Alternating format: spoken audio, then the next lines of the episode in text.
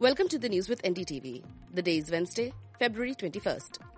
In today's episode, Samajwadi Party and Congress deal for Lok Sabha polls. Farmers makeshift tanks to cross 45 Punjab Haryana borders for Delhi Chalo. Row over Sikh IPS officer being called Khalistani by BJP's Suvendu Adhikari. And US rejects call for ceasefire in Gaza once again. First up, Akhilesh Yadav hints at a seat pact with Congress. Ending rumors of another defection from the India bloc, Samajwadi Party's Akhilesh Yadav has confirmed an alliance with Congress for the upcoming Lok Sabha polls, claiming he has no dispute with Rahul Gandhi. The Samajwadi Party will contest 62 out of the 80 Lok Sabha seats in Uttar Pradesh, with 17 seats for Congress, sources said.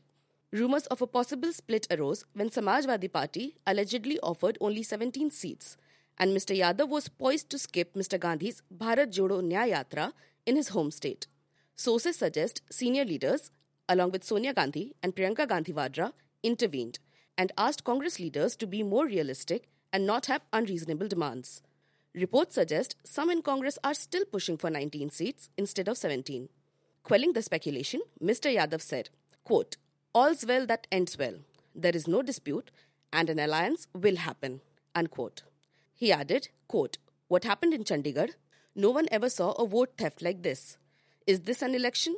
The BJP is not a party, but a gang.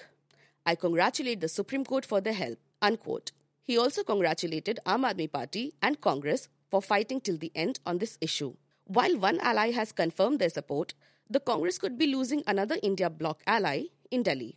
Reports suggest talks between Congress and Aam Aadmi Party have hit a snag over seat sharing.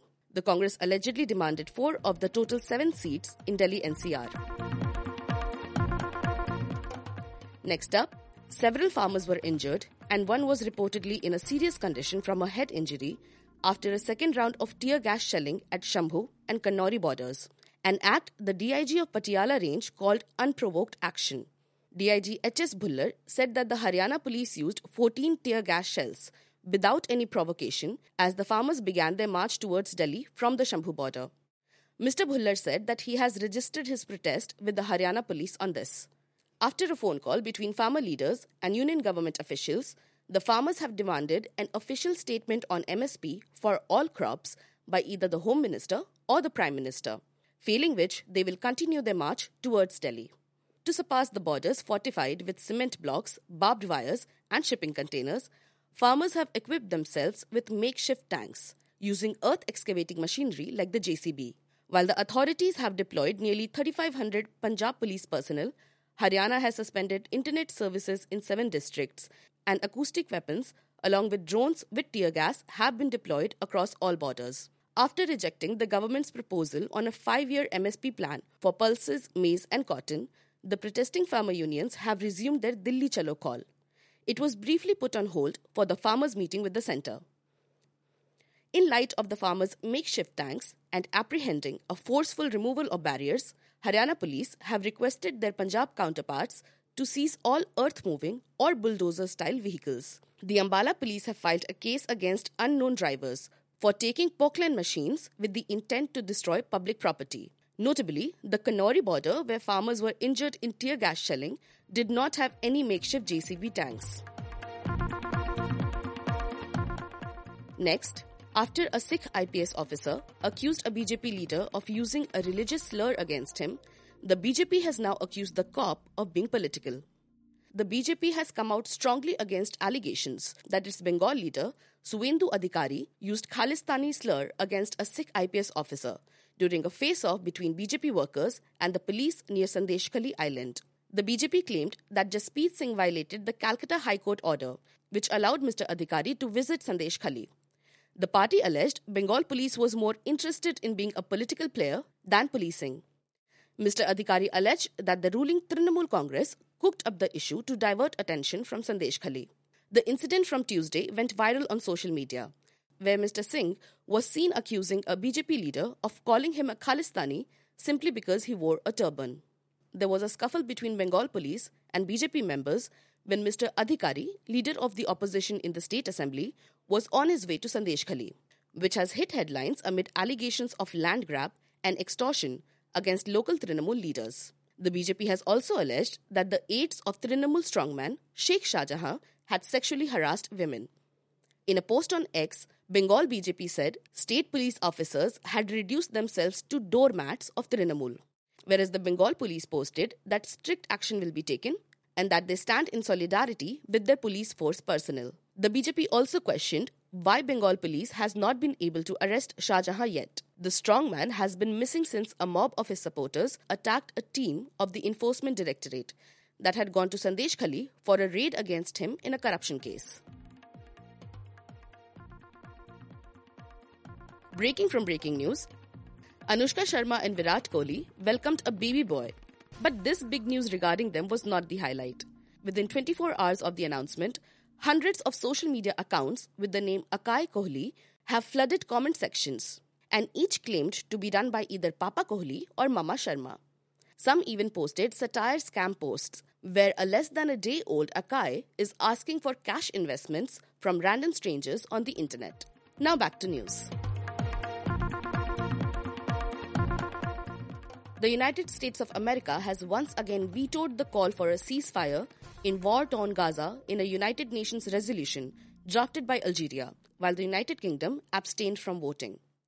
According to the Palestinian Health Ministry, at least 29,195 Palestinians have been killed and 69,170 injured in Israeli attacks on Gaza since October 7th. The death toll in Israel from the October 7th Hamas led attacks stands at 1,139. This week, Israel carried out several bombings, including on a shelter where refugees waited for food aid, along with a hospital and camps for injured civilians. This marks the third time that the US has rejected calls for a ceasefire even as Washington circulated a resolution that it would support a temporary ceasefire linked to the release of all Israeli captives from the Palestinian enclave. This move has united both US allies and enemies alike as Israel continues its raids in the West Bank. China has expressed strong disappointment and dissatisfaction with the US, according to Xinhua News Agency. China said the US veto sends a wrong message pushing the situation in Gaza into a more dangerous one, adding that the objection to a ceasefire in Gaza is nothing different from giving the green light to continued slaughter. While Russia's ambassador to the UN, Vasily Nebenzia, said the US veto marked another black page in the history of the Security Council. He accused the United States of trying to play for time so that Israel could complete its inhumane plans for Gaza namely to squeeze the Palestinians out of the territory and completely cleanse the enclave. Algeria's envoy said that the UNSC has failed once again and warned the move could have profound consequences for the Middle East as a whole.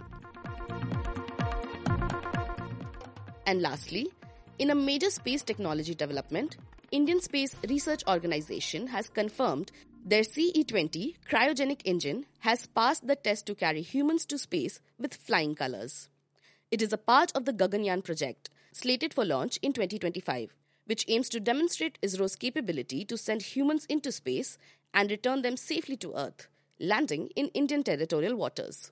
ISRO now has a human rating for its CE20 cryogenic engine that powers the cryogenic state of human rated LV-M3 launch vehicle for Gaganyaan human spaceflights, completing the final round of ground qualification tests. In simple words, the Indian Space Research Organization has confirmed their new engine is fit to carry humans to space.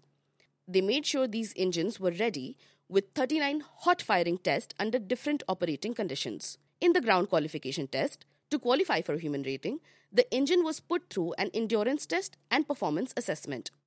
The conditions were both normal and adverse, such as in case of fluctuating thrust or push, pressure in the propellant tank, and changing external pressure. According to ISRO, the standard minimum human rating qualification for this test is 6,350 seconds. But their CE20 engine surpassed the test with 8,810 seconds. That's all for today. You were listening to the news with NDTV, your daily newspaper and TV news bulletin wrapped in a compact podcast. If you want to catch up with the day's events in a hurry, do remember to subscribe to the news with NDTV on Spotify, Apple Music, and the NDTV News app. This is your host Anwiti signing off.